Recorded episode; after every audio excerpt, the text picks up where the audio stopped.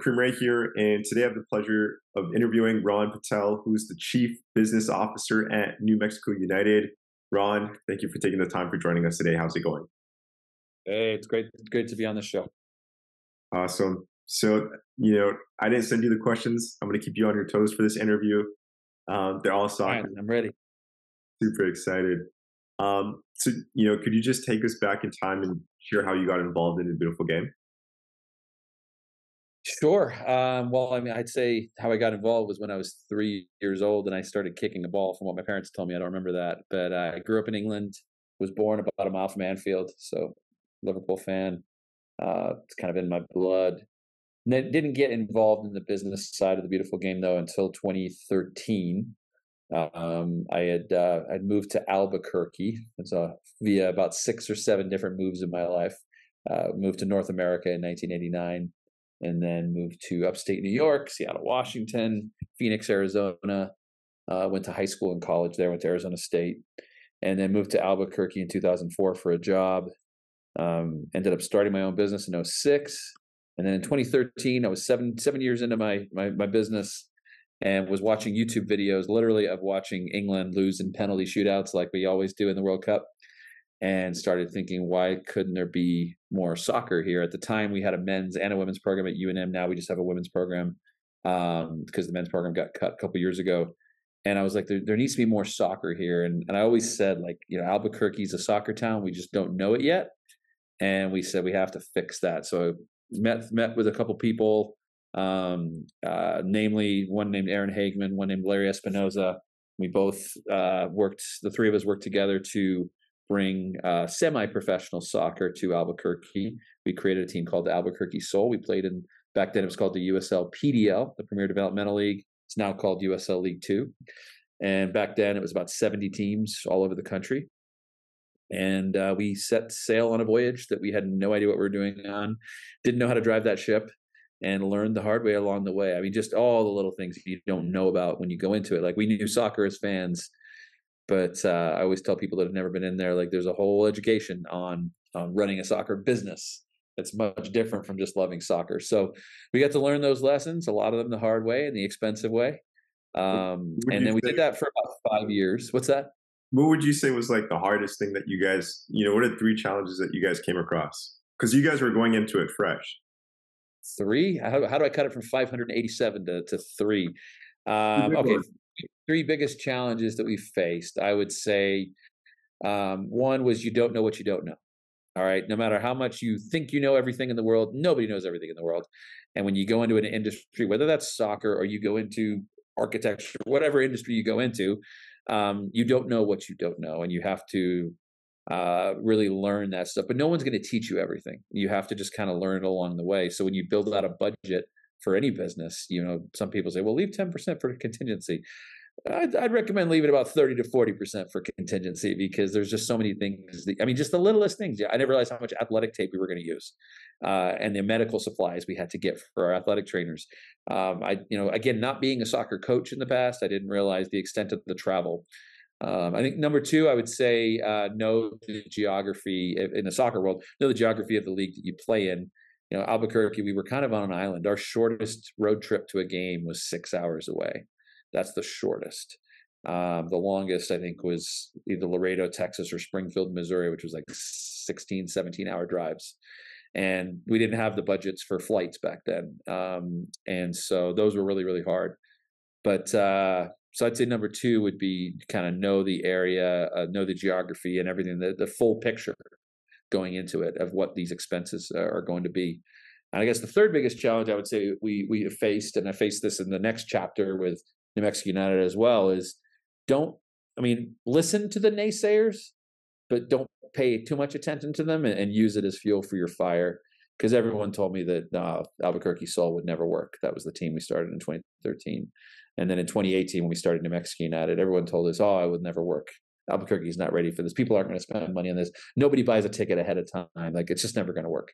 And to those people, I say thank you very much because you fueled the fire and we said, "Yeah, I'll show you. This will this will work." Uh, you know, you don't get aggressive or confrontational with him. You just say, "Hey, I, I respect your opinion, but I feel pretty confident in what we're doing." And um, yeah, those are those are my three things on the off the cuff. In regards to the naysayers, are you able to mention like what positions they were? Were these people from really high positions, like city, the state, that were Every, you guys everywhere, everywhere? Yeah, everywhere. Like, uh, and that happens when you start any business. I remember when I started my own my my food delivery business in 2006. People told me that Albuquerque wasn't ready for that, and restaurants weren't ready for that. Um, it was a multi-restaurant delivery service that, you know, we thought we thought we we were filling a gap in the marketplace, and we had it for ten years, and we, we ended up selling it to a publicly traded company. So we did we did some of the right things along the way. It doesn't mean that we didn't have all the information at first, right? We had to learn the hard way in that business too. Uh, but going into the soccer team in 2013 was done, and there was another chapter, like I mentioned, New Mexico United, right? So in 2018, or I'd been looking to figure out how can we make uh, the Soul a professional team. Well, it's never a straight line. It never goes the, the exact direction you think it was going to go. We kind of took a fork in the road where I had to step away from the Albuquerque Soul um, because I had met a, a, a main investor in a uh, that wants to, to, to bring a pro team together with us, and I had to leave the Albuquerque Soul to join New Mexico United, or back then it was called USL New Mexico before we named the team, and so that was another risk of, of walking away from my baby, I guess, um, to go on this new voyage which was to bring a USL Championship club to New Mexico. So I think the Albuquerque Soul, uh, as well as the teams before it, going back as far as the New Mexico Chiles, had laid the groundwork uh, in the marketplace. You know, we have a ton of soccer fans here, but we also attract a ton of people that aren't soccer fans, and that's what really works, I think, uh, for the business of New Mexico United. And we just kind of, again, with the same group of different people, but different naysayers, saying this is never going to work. And you know, back then the league average in the USL was I think about 3,500 attendance back in 2017. Um, and we look, we ran the numbers and we said, all right, we're going to need 6,000 a game to make this thing viable, to break even. Um, how the heck are we going to do that? Let's, well, maybe we're a bigger market. So we haven't looked at all the numbers. And back then there was 31 teams in the USL championship and we were the 30th largest market out of 31. We're like, oh crap. And I'll quote Peter Trevisani, who you've met, I think, have interviewed on this show before. Yep. I'll quote him and say, We looked at the spreadsheets and said, Well, this doesn't make any sense, but screw it. It feels right. Let's just do it. And so we did it. And uh, we, we, we set sail on that voyage for 6,000 fans a game. And lo and behold, that first year, I think we averaged 12,600 something per game. So we doubled our own expectation, which we did not expect at all. We thought we would have success with the club. We knew we'd have success with the club. We thought it would uh, it would take a long, long time to build a loyal following. And what we underestimated, and shame on us, was the pride of New Mexican people and how proud New Mexicans are to be to be New Mexican. And while I'm not from here, I've been here 20 years, um, so I do consider myself an adopted New Mexican and it's been really beautiful to see how this this state has made this team its own uh, as we have progressed along the way. So it's been fantastic. Yeah, it it was super cool to have uh, Peter on. I've, I've, listened to a few other interviews that he's done on other podcasts, and you mentioned being there for 20 years. Two decades is a long time. One of the things, actually, I, I want to go back to what you said about feeling good. And besides looking at the numbers and saying, "Hey, this doesn't make sense," that's pretty interesting. What things came with feeling good? Like what was so good that made you guys feel good that you guys were like, forget the numbers, we're doing this. Yep. I think the biggest misunderstanding about New Mexico United is we're not a pro soccer team. Mm-hmm. That's what obviously everyone thinks we are, but we're not. You know, our mission statement is that we we uh, we strive to bring New Mexicans together in ways that they've never experienced before. Mm-hmm. And to do that, soccer is a mechanism in which we do that but there's also other mechanisms that we have in place. And so we're able to bring New Mexicans together in uh, multiple ways. Um, it doesn't have to be for 90 minutes at a soccer game, which, by the way, only happens 17 times a year at a home game. Uh, there's another 348 days of the year we have to figure out how we're going to bring New Mexicans together. So we've been super creative that, and we've we've got our foundation, which is a 501c3 partner of ours. It's called the Somos Unidos Foundation and they fully fund our youth academy. So ages 15 to 19, those kids, their parents don't pay a dime for soccer, for travel, for hotel, nothing. Um, so we, it's kind of like a, a, a pushback on the pay to play system, I guess, in New Mexico. Um, yes, I understand there's a spot for pay to play in soccer around the country. I understand why it's there because stuff costs money. I get it. Uh, but if we can provide a program that is not pay to play and it's more about you know who are the athletes that are participating and not who their parents are and how much money they have, um, I think we can create a much better outcome for a lot of a lot of kids. And so we're able to do that. So I just think that it's uh, the, the most common misconception is, oh, we are a soccer team, so that's all we do is play soccer, and soccer is just a piece of the of the formula. There's still a lot of other things in there. So, yeah, for sure. You, you know, pay to play. There's definitely you know money in the game to be made, um, but that opportunity that you guys are providing to parents and, and uh, up and coming athletes uh, to to operate in such a positive vehicle, soccer is is amazing. And there's more and more of these projects coming out. I, I just recently seen on Instagram an Instagram ad of DoorDash sponsoring this this soccer club in the U.S. twenty five thousand dollars, and they're providing um, an opportunity for athletes again to to play but not to pay, which is amazing. I just want to drop this on the record here. Shout out to Coach Bassam back in Canada, A and D. When I was growing up from sixteen to nineteen, um, he blessed me with the opportunity to play at his academy without you know um, putting some dollars up and you know giving kids that opportunity can help them be on a positive path again because they're they're they're being they're playing soccer they're in a positive space. You know one of those things soccer provides the opportunity for kids to stay on that positive path. So that's why i think it's just great overall. Um, with saying that you guys do some pretty cool stuff. Um, peter mentioned you guys had a sponsorship with our company and the art company weren't wasn't even putting any sponsorship dollars. So what other cool things are you guys doing? You mentioned new mexico united is not really soccer but it is but you guys also provide these other experiences what other experiences do you guys provide that bring in the community back into the stadium and, and into the brand and what you guys do yeah, there's so many of them. I think you know some of the ones that jump out at me right away is like our holiday tour that we do with our foundation we actually go around um, the state. I think last year it was 12 or 13 cities. Uh, and just to give you some context, New Mexico is the fifth largest state in the United States by by area. So it's the fifth largest landmass of states in the United States. Uh, but we only have 2 million people.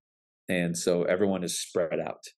And so when so, someone falls on hard times in a community, they could be spread out all over the place. So these 12 different cities we go to in our holiday tour, we reach out to these communities ahead of time. Hey, what's the need right now? Is it do you need warm blankets? Is it a canned food need? Is it this? Is it that? What are the different things uh, that we can do? Sometimes do want to just come do a clinic with some kids? Uh, what's the needs you have? And we go to each one of these communities and we take players with us and front office staff and, and our foundation staff are the ones that really put the work in uh, and and again, there might be soccer balls involved in that, but it's got nothing to do with playing the game on the field.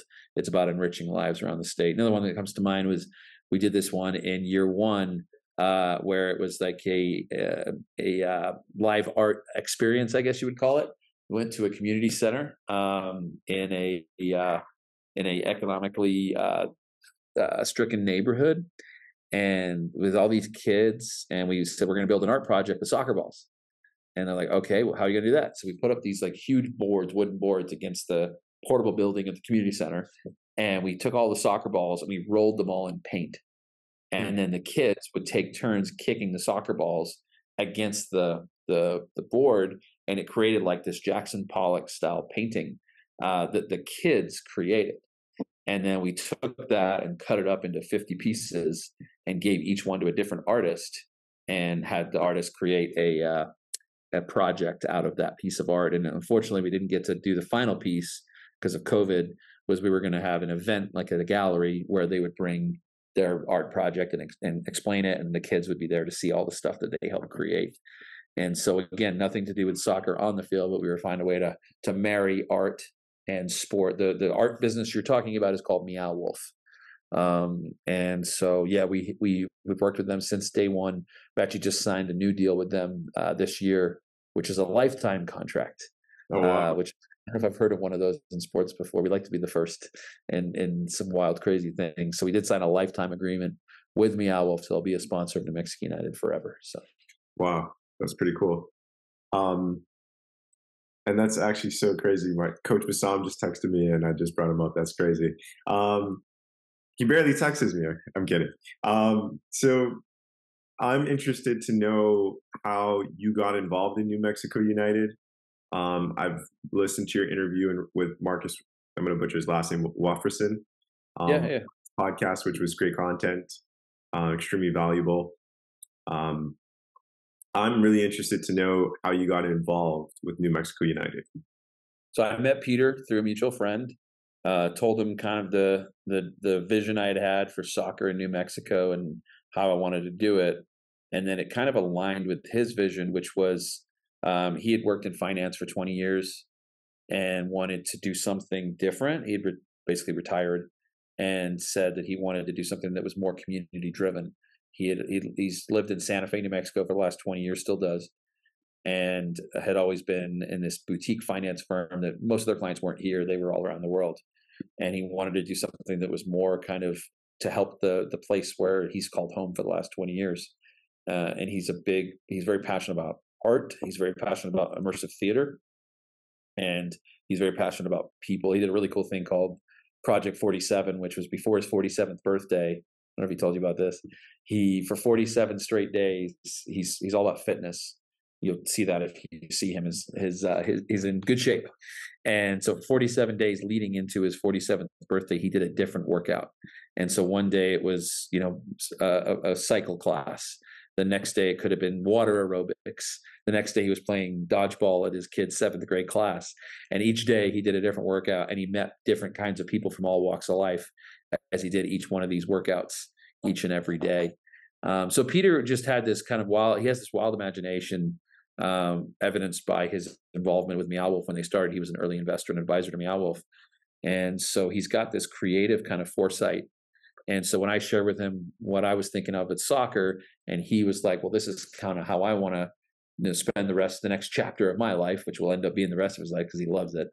Um, and he just it just resonated with him. It took a while when after we first met, uh, and then we worked together to bring the ownership group together uh, to then ultimately at the end of 2017 buy the franchise um, from the USL, and then we kicked off our business in January of 2018 and then uh, kicked off the team in March of 2019 on that memorable day where the first goal was scored by a New Mexican, which was awesome. So nice. You said it took a while. Um, so um, going back a little bit, how long how long would you say a while took in regards to then you guys approaching USL to pr- purchase the franchise, which was 2018? Well, with Peter, or there's two answers to that question. One answer is how long did it take? I mean, we were looking for i was looking for investors for a usl championship team for years. Mm. um, once i met peter it probably took about a year um, till when we got to the point where we felt comfortable moving forward. Because uh, it's not just hey let's start a business and let's go. Like it's you got to raise a significant amount of money um, millions and millions and millions of dollars to get this thing started. It's a huge risk. And especially in a, a, place like New Mexico where there's there's really a graveyard of sports teams that have come and gone uh, with a few that still are here, of course. Um, but there's there was a lot of risk involved. But the owners of New Mexico United, which is Peter's the majority owner, and there's about six others, um, all have a connection to New Mexico. They either all grew up here or have raised their families here. And so they didn't do it to make money. They did it because it, it provides a better quality of life for New Mexico. And quite honestly, New Mexico, we don't we don't haven't always had a ton of things to to really really celebrate. Often you'll find is the top of the bad lists and the bottom of the good and a lot of people choose to focus on that right? That, that there's negative things and yeah we still we still have a lot of challenges with crime and homelessness and addiction. Um, you know income levels are not high here and so all of these things are reasons not to do something like this and reasons not to take a big risk like this. But i think one thing that peter and i both agreed upon was new mexicans are some of the best people you'll ever meet in the world and new mexicans are unique. No new mexican looks like another. We're all very culturally diverse and there are people that have lived in this place for hundreds and hundreds of years. You look at Native American pueblos that have been here for centuries, and the buildings that they've created have withstood the test of time, as well as the elements here. Um, there was this famous story about Governor Lew Wallace that came to the New Mexico territory and wrote back to people on the East Coast saying, um, I, am going to butcher the quote, but you'll get the point of it. Is that you know, based on my calculations, all things uh, all things that uh, work elsewhere fail in New Mexico, and that's commonly caused called the the curse of Lew Wallace. And he got here in the altitude. People don't realize we're the same altitude as Denver. We're 50, 5,500 feet uh, above sea level. So teams struggle with that when they come play here. And Lew Wallace had cursed New Mexico, saying that everything that works somewhere else is not going to work here. And so the very first supporters group that formed for New Mexico United independently uh, was named, rightfully so, the Curse. And so the Curse is still in operation until today. They're a nonprofit 501c3, and they're a lot of one of seven supporters groups that we have in New Mexico United, but they were the first ones. And uh, they just have had this amazing outlook from day one that, like, all right, all things, all, all your tactics that work elsewhere, is not going to work when you come to our house. Because Lew Wallace, the governor back then, um, was struggling with the altitude, with the know, we get we get snow here in the winter. People don't realize that it's not desert and you know the roadrunner being chased around the town. yeah, there's roadrunners here, but it's it's it's a tough climate. Uh, the altitude makes you kind of catch your breath a little bit. We have a lot of wind here. Um, that's one of the reasons we have the largest hot air balloon festival in the world is actually based in Albuquerque. It starts in four days from when we record this interview. And so what Governor Lew Wallace had realized was that New Mexico was different. Uh, but I think what New Mexico United has done, I think what's made us successful, and I'm not like patting myself on the back. I'm saying our fans, our our our front office, our team, our staff. I think what's made us successful is we haven't used the negative things as an excuse not to do well. We've taken what may be perceived as a disadvantage and made an advantage for ourselves. And as long as we continue to do that, this club will continue to thrive uh, for a long time to come. So I think uh, hopefully that answers your question. yeah. Also, you guys nailed it with the branding, right? Um, the name New Mexico, New Mexico United.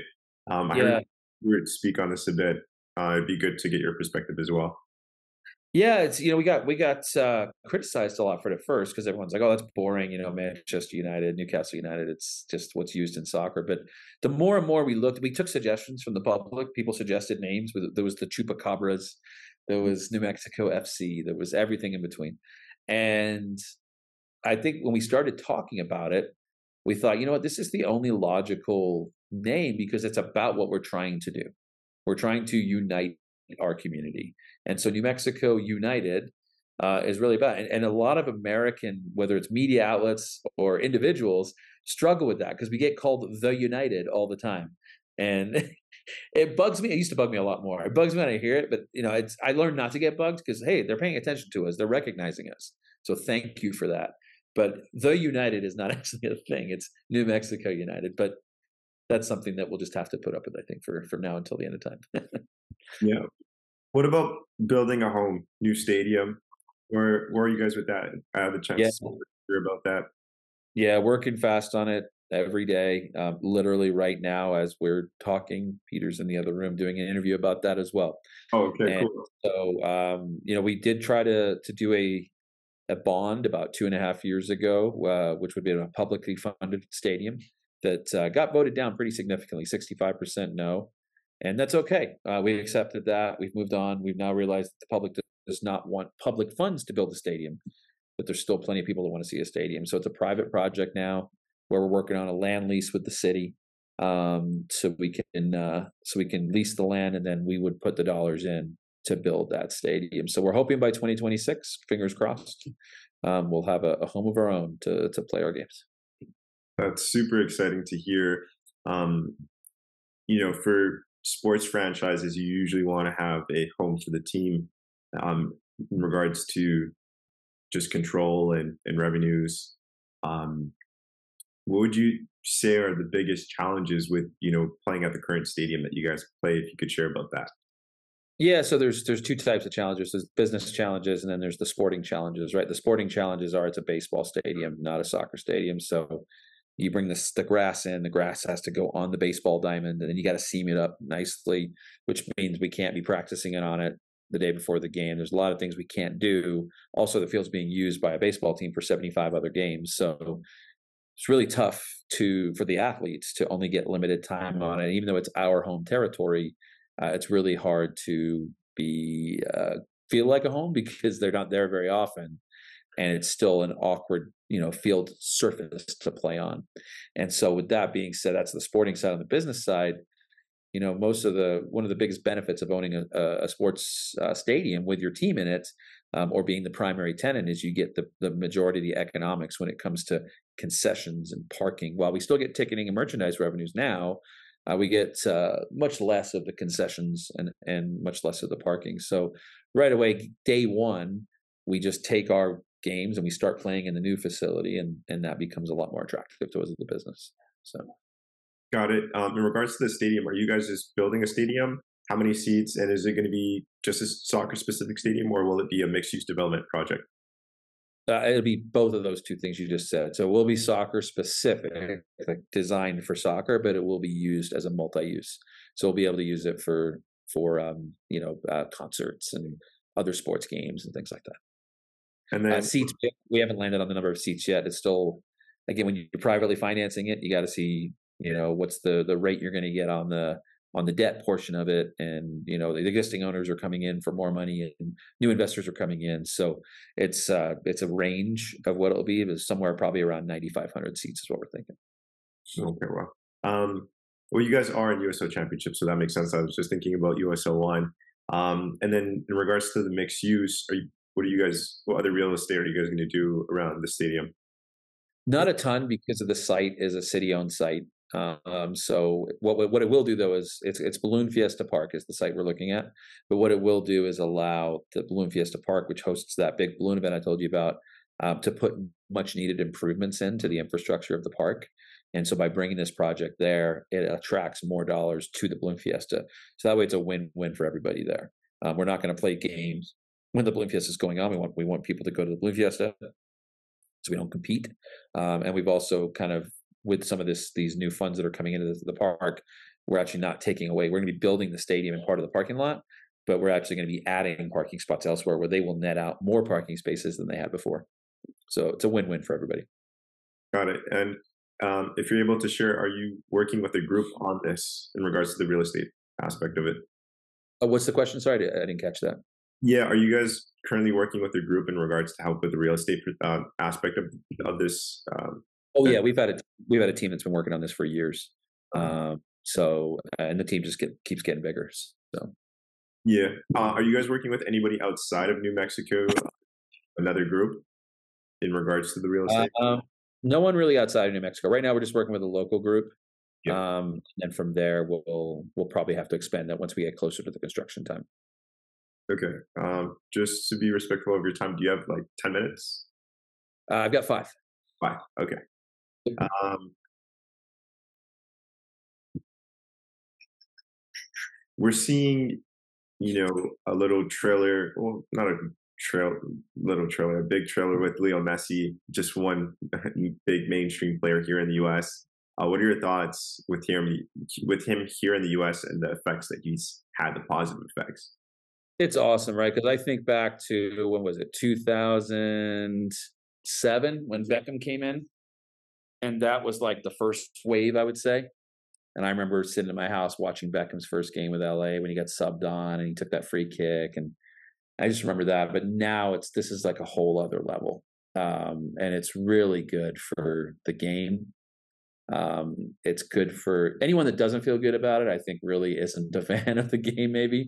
And some people might criticize me for saying that, but I think the effect that he has on it um, is already being seen, and it's the first year. Um, but it's just it's like I would love to. I haven't seen him play yet. I'd love to go see a game, but just every just the ripple effect this is having in every direction is just putting so many more eyeballs on the game. There won't be a more significant impact on the game until 2026, right? When the World Cup gets here. Um, and this is far surpassed the impact that Beckham had when he came over in 07, I think it was. So what he's done has been amazing. And I, yeah, I couldn't say enough positive things about it. Got it. My last question. Um, what, what are your thoughts on the 2026 World Cup? It's, it's a huge event coming to the US, Canada, Mexico. It's going to have a massive effect on the US. What are your, what's your perspective and thoughts on that? Oh, it's another game changer. Like every four years, the World Cup comes and soccer in this country sees a big boost in in popularity. You take into account this, um, it's amazing how much the game's going to grow now. And it's not just because it's here; it's because of the impact of all the fans that come over here to watch these games. They're going to interact with people from our country, and they're going to catch soccer fever. Uh, and of course, it was here in '94 uh, but think of where our country is now for soccer today. compared to where it was in 1994. Um, it is it's so so damn exciting. I went to the World Cup in 06 in Germany, and just by being around that atmosphere, it changed my life. I still to this day remember the feelings I had of different areas of the World Cup when I interact with fans from all over the world. And just to know now that that was just me, I went by myself. I was 20, 25, I think, when I did that. Um, now, that feeling I had meeting those people from all over the world, hundreds of thousands of Americans are going to have that feeling, whether they're soccer fans or not. You're not going to be able to escape it yeah. in 2026. So that effect is going to be seismic. And any fan of the game is, is excited for it, I think. Yeah, super excited. Well, Ron, uh, before we go, I'd like to thank you for taking the time for joining us on the One Soccer Nation podcast today. Yeah, you didn't make the questions too hard, so thank you.